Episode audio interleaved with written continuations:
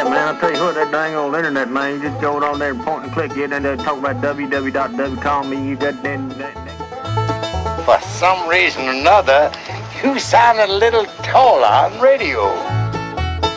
Well, for my money, he's got all the facial characteristics of a criminal. Now, here's your host, that gravy sopping, crappie flopping, stump jumping, Bible thumping, gun toting, mater growing son of a gun, the backwoods Baptist himself, Pastor Harold Smith.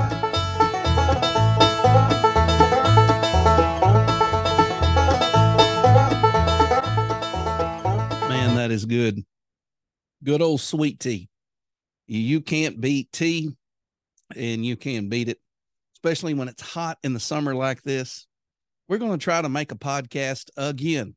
Yeah, I know I'm a week late uploading the podcast. I try to do this bi weekly. It's been three weeks, not two weeks. I've had a busy spell at church of things that just kind of came up unexpectedly. We had a couple air conditioners go out completely out, not just like needed freon or a new capacitor. I mean, shot need to be replaced.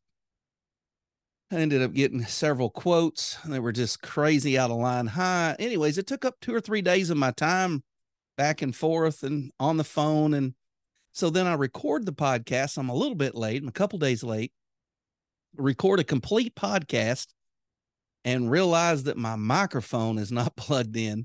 I can hear it in my headset, but it's not going to the computer.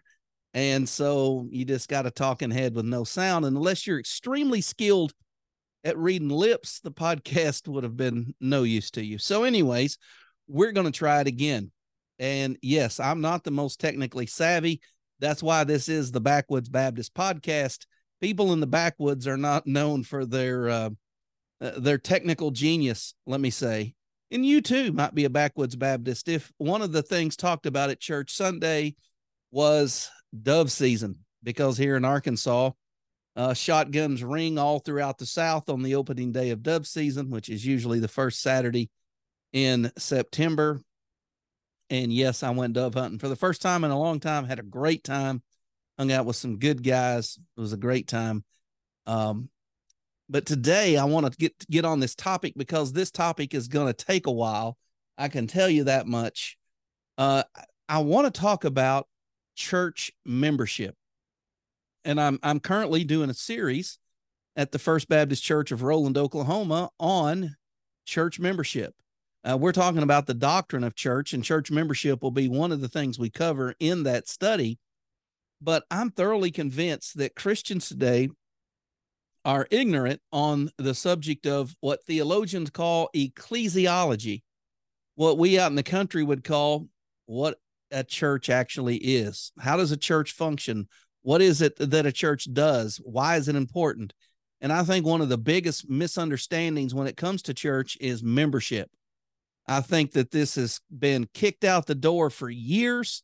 I think that uh, when Southern Baptist did a million more in 54, they quit teaching on church membership and just focused on go get them and train to get more. And they just brought in tons and tons of people. They educated no one. So they excelled in evangelism. They failed in education. And the thing they failed to teach people was not how to share the gospel, not how to do outreach, not how to do evangelism, not how to work, work, work, work, and go get more people. They failed to teach them how the church operates and what the church is for and why it's important. And we saw the failure of this over the years. We've seen it by church rolls that, I mean, churches in my area will have 1,500 members and have barely 100 people in attendance, or they'll have 30 in attendance and over 300 on the rolls. And all too often, 10% of your church membership and attendance is common. And that tells me that 90% of those people don't understand what church membership is. Then you mix in some COVID scares and some government shutdowns and pastors who ought to know better. They're teaching the church, they ought to know better. They say, Don't worry, church. We can do church at home. We can do church on Facebook. You can't do church at home and you can't do church in Facebook. And no, I know it's comfortable to get in your underwear and flop down on the couch and turn the TV on and call that church, but that's not what church is you can listen to a sermon online. I've got about 1,200. I think I've got about 1,200 or more old sermons online. You can listen to a sermon, but one thing you cannot do is have a church service at home. Not long term. Look, your health may require you to stay home for a while. Uh, you may be overseas in the military serving. You can't go to your home church.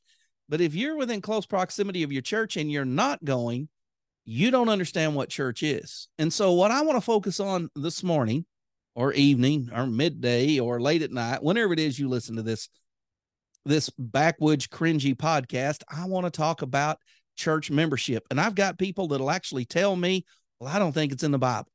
I know churches that don't even have membership anymore. Wow, we just don't even keep track of that. Whoever shows up is a member. Well, no, no, that's not how this works.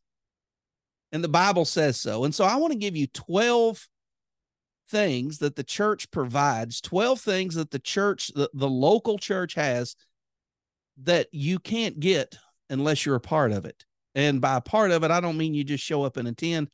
I mean, you actually are a committed member of the church. So let's start with number one authority. The local church has power. Matthew chapter 18, Jesus is very clear. They have the authority, they have the power to determine who's right and wrong in a situation. You see this in First Corinthians 5, you see it in First Corinthians 6, Matthew 18. Jesus says they have the authority to rule uh, whether a member of the church is is in good standing or not. And the question then becomes who's a member? It, it, you've got to, in order to be able to put someone out of the church, they have to first be in the church. And so the local church has has power, authority is the first thing. Administration. The local church has structure. This is something that people kind of take for granted. Paul, in writing to the, the Philippians, says to the all the saints at Philippi, elders and deacons or pastors and deacons and what what bishops i think is actually the word he uses in the king james. He's talking about the pastors are there and the deacons are there. And then in acts chapter 20 uh, you know he's talking to the ephesian elders and he's saying to feed the flock of god which the holy ghost has made you overseers. So the spirit of god has taken a group of people and put them over the church to some degree now, if God does this, if he puts people in administration, pastors as leaders, deacons as servants, and he officially sanctions them, he did that for a reason. He didn't do that just in case you got bored and didn't have anything else to do on Sunday morning. He did that for your betterment. So there's authority, there's administration, there's accountability. You are accountable to the leadership of the church and the leadership of the church is accountable to the membership. This accountability is an overlapping thing. The, the, the pastor is to oversee the work of the church, and the church is to oversee the pastor. In that, if the pastor gets out of line, it's the church's responsibility to move him. It's the church that ordains him. It's the church that puts him into office. And if he gets out of line, it's the church that takes him out because the church has that authority. They have the authority to remove a member, even if that member's an out of line elder. Well, how do you know it has this kind of uh, uh, accountability to leadership and the leadership to the church? I get that from Hebrews 13. Remember them which have the rule over you. This is verse 7 who have spoken unto you the word of God. This is clearly the pastor whose faith follow, considering the end of their con- uh, their conversation, Verse 17 of Hebrews 13 is even more explicit. Obey them that have the rule over you and submit yourselves. My goodness, this is accountability. You're accountable to them. And here's why for they watch for your souls as they that must give an account, that they may do it with joy and not with grief, for that is unprofitable for you. The pastor is responsible to God, to Jesus Christ, the head of the church, for the way he leads the church, and he's going to give an account for that. And then you're going to be judged on how you were accountable to the pastor. First Peter chapter 5 verse 2 says the same thing. Feed the flock of God which is among you, taking the oversight thereof, uh, not by constraint, but willingly, not for filthy lucre, but of a ready mind.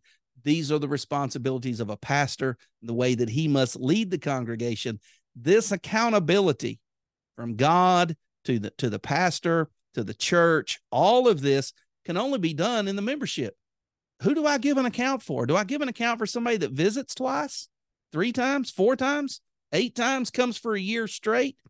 No, you've got to have a membership in order for the pastor to know who he's responsible for, in order for the church to know who they can and can't remove from their midst.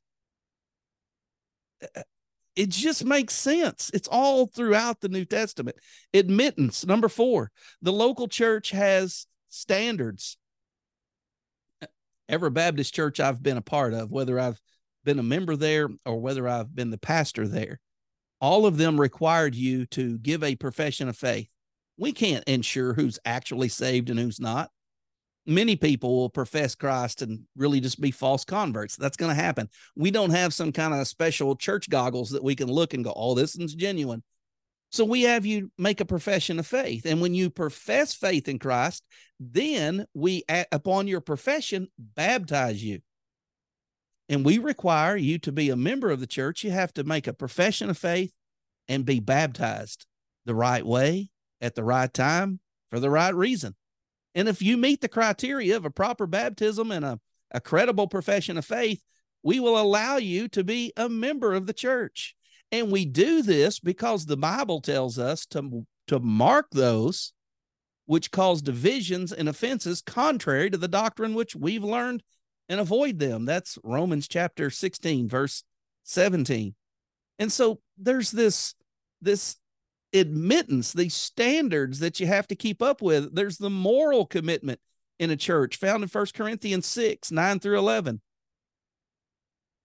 There's membership because there's admittance, and people who don't live up to the standards don't have a part in the church. Those that do profess faith in Christ are obedient to the Lord in baptism. These are eligible to be members and can be voted in by the authority of the church and be under the administration of elders and deacons and be accountable to the leadership and the church itself. This is admittance. Number five, availability. The local church is near. You cannot be a member of some mystical church in which you have no adherence, no attendance to you've got to be able to go to this church. I love the old preacher Vance Havner. Probably my favorite preacher of all time is Vance Havner. And he used to tell the story about a preacher out in the mountains of Tennessee, uh, of North Carolina when he was young. And this fella came up to the pastor and he said, Hey, I want to sing in the choir. And the pastor said, Well, you're not a member of our church. And he said, I'm a member of the invisible church. And the pastor said, Why don't you go sing in the invisible choir? And that's true. That's a very simple country way of saying there has to be a physical church in order for you to physically be a part of. And the church is local, it's available, it's near you. So, with that being said, First Corinthians chapter 16, verse 19, Paul says, The churches of Asia salute you. Priscilla and Aquila salute you much in the Lord with the church that is in their house. So when we think about Priscilla and Aquila, that's one individual church meeting in their home. The church is plural of Asia. You shouldn't be in Corinth and say you're a member of a church in Asia unless you're there on missionary business or on travel. If you're living in Corinth, you ought to join the church at Corinth. If you're living in Asia, you ought to join one of those churches in Asia. The point is, the church is available, it's near you, and you should partake and participate in it. Number six, assembly. The local church meets regularly. The local church throughout the New Testament met on a regular basis. Now, how they met and where they met varied from church to church. Obviously, we just saw Priscilla and Aquila had a church meeting in their home. Surely that wasn't the entire church at Corinth because there were all sorts of things going on there, and that many people couldn't fit in Priscilla and Aquila's house. And they were tent makers like Paul, so they they weren't this great big wealthy group of, or you know, but they didn't have some kind of uh, great big mansion that everybody met in. But they assembled, and they assembled regularly. I think about Paul preaching at Ephesus late into the night in an upper room, and Eutychus falls out the window asleep, dozes off in church, dies. Paul brings him back uh, to life when we we think about this this assembly This is the reason why we ought to be going to church. We ought to be assembled there. And of course, we got that famous passage in Hebrews 10 24, where it says, Not forsaking the assembling of ourselves together, as is the manner of some, but exhorting one another, and so much more as you see the day approaching. We are instructed not to forsake or completely neglect the assembly of the church. I would say you could miss church on vacation. I don't think it's a sin to miss a Lord's Day worship with your church. I don't. I think sometimes you're going to have uh, secular um, employment is going to interfere with that. I, I don't think a fireman is sinning when he has to work on a Sunday any more than I think a police officer is sinning when he has to work his his uh, beat on, on a Sunday. There are there are jobs that require you to work on the Lord's day, and we need those people to work on the Lord's day because we need those services every day. I think the Old Testament principle is what Christ talked about in the New Testament. Whereas if your ox falls in a ditch, which one of you wouldn't go get him out on the Sabbath? And, and this is this is understood. There are things that arise that have to be done. There are jobs that need to be done. If my yard was on fire on a Sunday, I, I would go put it out, and then I would try to make it to church. But I wouldn't spend every Sunday not going to church. I would assemble and I would meet regularly because that's what the church does. So we've seen authority, administration, accountability, admittance, availability, and assembly. The six of these. I've got multiple verses proving each one. I just don't have time to give it all to you. But those six things alone should be enough to make you say, okay, I'm going to have to be a member of a church. If I'm a believer and I profess faith in Christ, clearly the New Testament is implying that it doesn't explicitly say, and ye shall be members of the church, but it's implying that that has to happen. But I've got six more. I've got 12 of these. So we've seen six. Let's look at number seven appointments. The local church selects pastors, deacons, and missionaries. This is the work of the church. You see in Acts, I believe it's chapter 16, where they lay hands on Paul and Barnabas and send them out. The Holy Spirit testifies to the church. Uh, I believe it about Acts chapter 12 to send out Paul and Silas for the work that they've been, or Paul and Barnabas in chapter 12, Paul and Silas in, in chapter 16. The point I, I'm trying to make here is it's the church that sends out missionaries, it's the church that appoints deacons, it's the church that selects the elders or pastors of the church. And these appointments are what are given to the church to do. This is the church's responsibility and role. If you want to have a hand in advancing the gospel, you want to have a hand in in encouraging and equipping uh, men to teach and serve the church, you've got to be a part of the church. If you're not a part of the church, you have no part in selecting who will preach, who will serve, and who will carry the message of the gospel around the world. You're just out of the game. Advancement, uh, keeping in line with appointing missionaries, the local church is missional. Number eight, the church has the responsibility of advancing the gospel. Paul in 1 Corinthians 16, verse 1, gives instruction to the church at Corinth about how to collect for the saints. He says, Now concerning the collection of the saints, as I have given order to the churches of Galatia, even so do ye. So Paul's given instruction on missions to the church of Galatia, churches, plural, in Galatia, the church at Corinth, he didn't give this instruction to the Shriners. He didn't give this instruction to the United Way or the March of Dimes. He gave this instruction to the local body of believers. He didn't give it to the church invisible. He gave it to the church local because that's how that's how the gospel is advanced. That's how missions are to be done. And if you think you've got a better program for sending out missionaries than the institution that Jesus Christ built, I pity your ignorance and I think you're boastful. I think you're proud and wrong. I think if you think a mission board of smart guys in an office somewhere can do a better job of sending out Christians to do the Lord's work and then the Lord's own institution, the church, well, I, I think history bears that out. Missions are best done through the church. It's the church's responsibility. It's the church that has the instruction of advancing the gospel. It's the church that does it. Number nine, academy. The local church makes disciples. The local church was instructed to do that. The very first church that was gathered together in Jerusalem after the resurrection of the Lord, Jesus gave them instruction. And Jesus spake unto them, saying, All power is given unto me in heaven and in earth. Go ye therefore and teach all nations, baptizing them in the name of the Father and the Son and the Holy Ghost, teaching them to observe all things whatsoever I've commanded you. I am with you always, even until the end of the world. Amen. When we look at what we call the Great Commission, it is very evident it is the church's responsibility to educate, disciple, and instruct believers. We have things like Sunday school. We have people in the church that are gifted from God for this purpose. Ephesians chapter 4, verses 11 and 12. This, if if no other verse can convicts you of your need to be in the church, this verse should. And he, that's Christ, and he gave some apostles and some prophets and some evangelists and some pastors and teachers for the perfecting of the saints, for the work of the ministry, for the edifying of the body of Christ. That's the church. Missions and the church are all done through apostles past they've been all been died and gone to heaven prophets no longer sent out in this day and some evangelists. I would equate that to missionaries or exhorters that go around encouraging the church.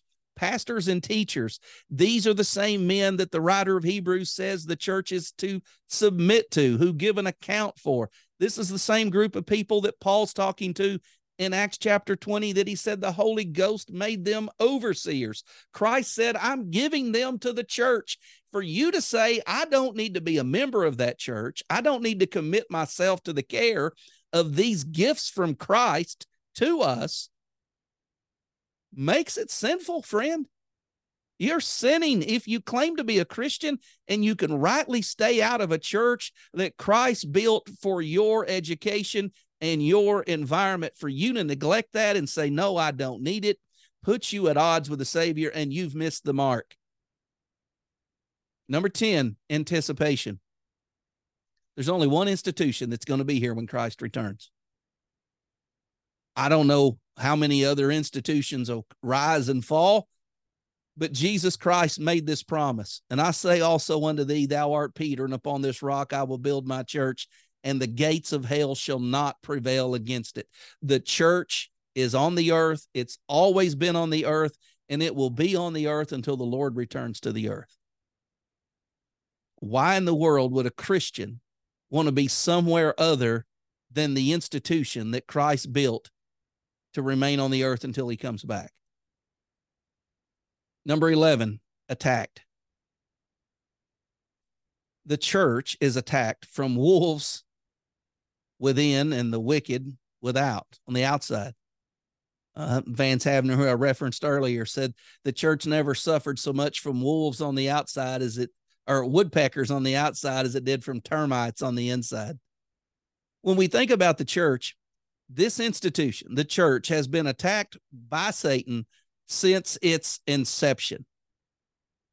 If you claim to be one of Christ's people, saved by his grace, in his atoning work on the cross, and all of his people are under attack, and your derelict of duty of here hiding somewhere, running around enjoying your life, living your best life now, leaving your brothers and sisters in Christ who are under attack by the devil and by uh, wicked people on the inside, wicked people on the outside, and you're over here doing your own thing and you're not in the fray, you're not in the fight, I don't think you're on our team. I'm just going to be honest with you.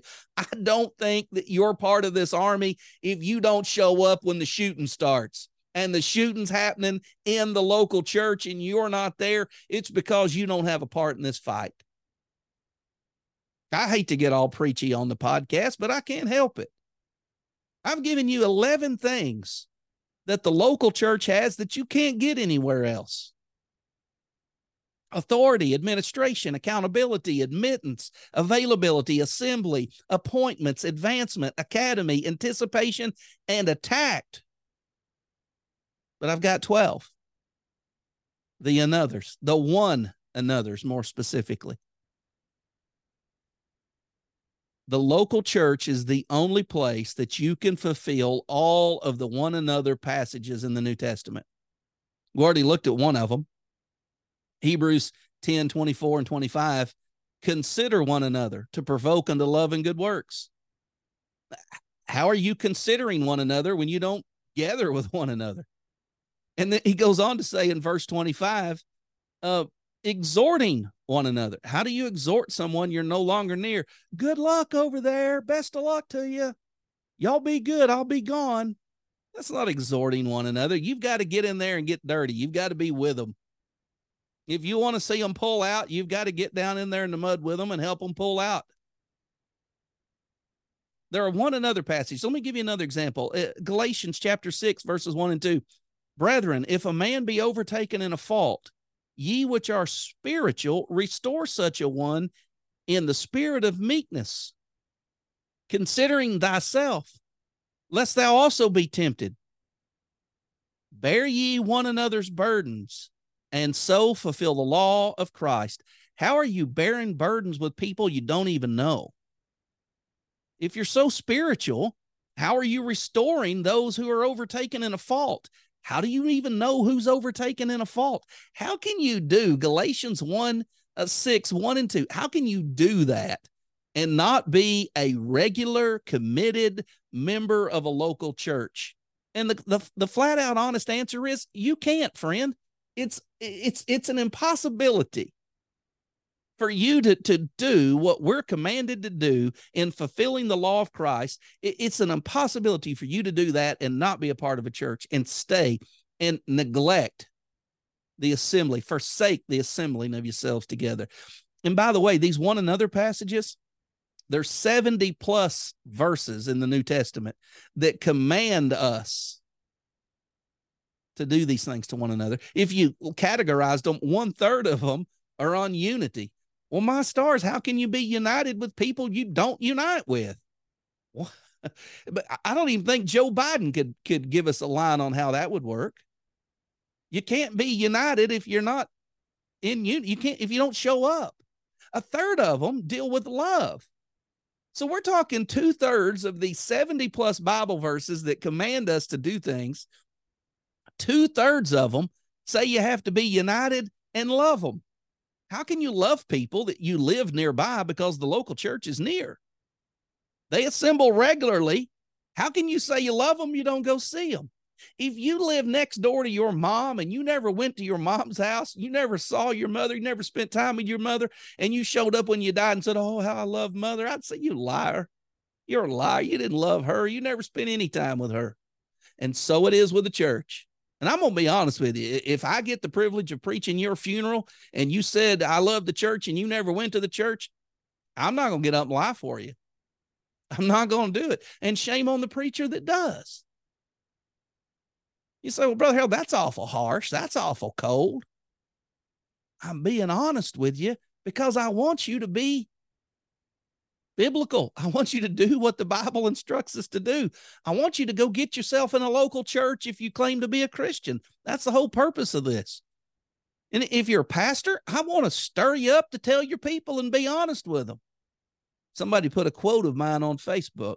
Oh, it's Troy, the guy that does our introduction. He put a quote on Facebook of mine that said, uh, I remember saying this a, a while back. It's sugar coating makes great candy, but it won't make converts quit quit handling these people with with gloves on like you're scared you're going to hurt them you can't fulfill the one another passages unless you show up. You see you got a third of the one another's that say be in unity with with each other. You got a third of them that say love one another. The other third talk about greeting one another. How do you do that? Unless you show up. It even says greet them with a holy kiss I, you're not doing that online. That you can't get that through Facebook. Exhort one another. You can't do that from a distance. Bear with one another. Speak to one another.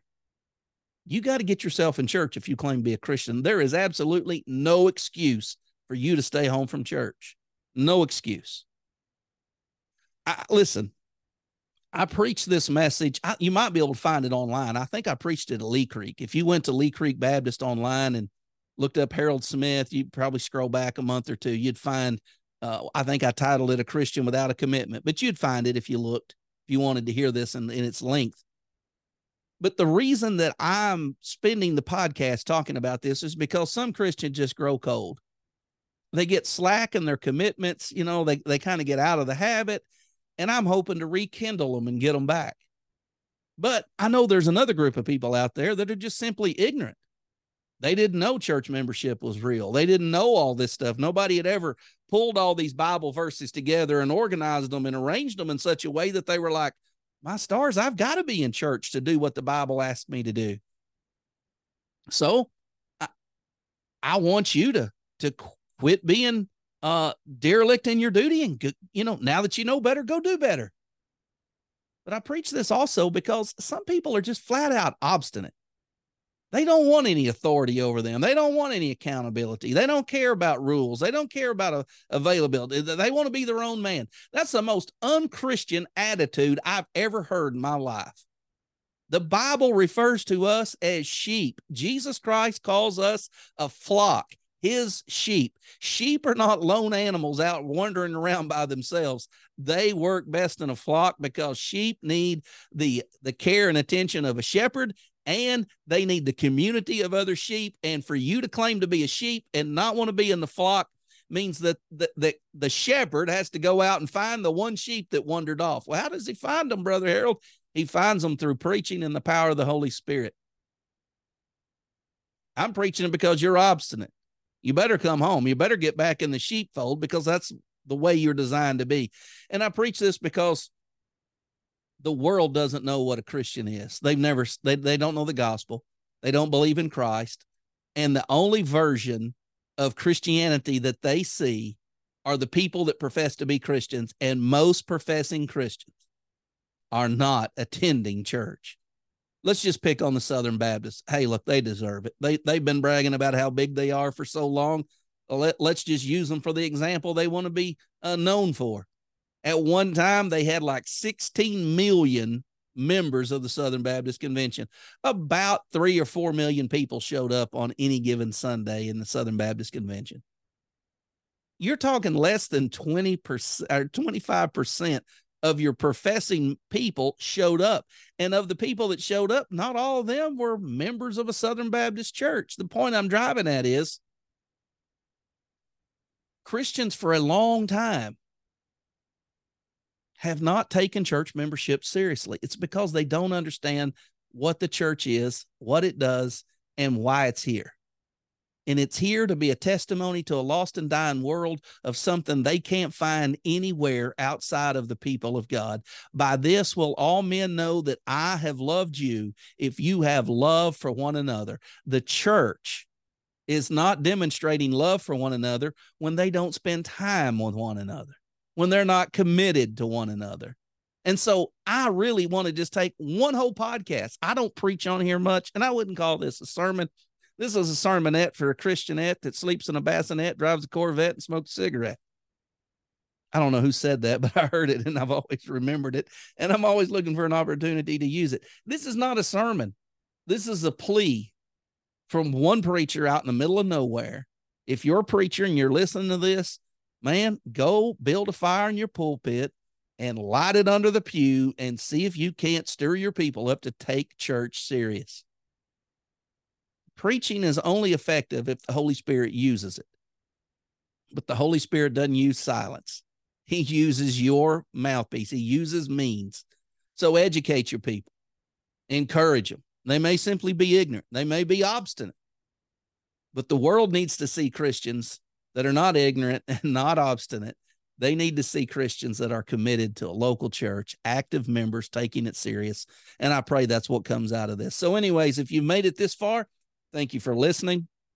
If you would like to know more about me or my ministry, my uh, quarterly newsletter just went out. You can sign up for this. Just shoot me an email at Pastor Harold, P A S T O R H A R O L D Pastor Harold at att.net, and I will send you an online copy of my quarterly ministry newsletter about what I've been doing. And uh, you can find me on Twitter. Sometimes I get on Twitter, sometimes I don't, but shoot me an email. Best way to get in touch with me. Thank you guys for listening. I appreciate you, and I'll see you on the next podcast.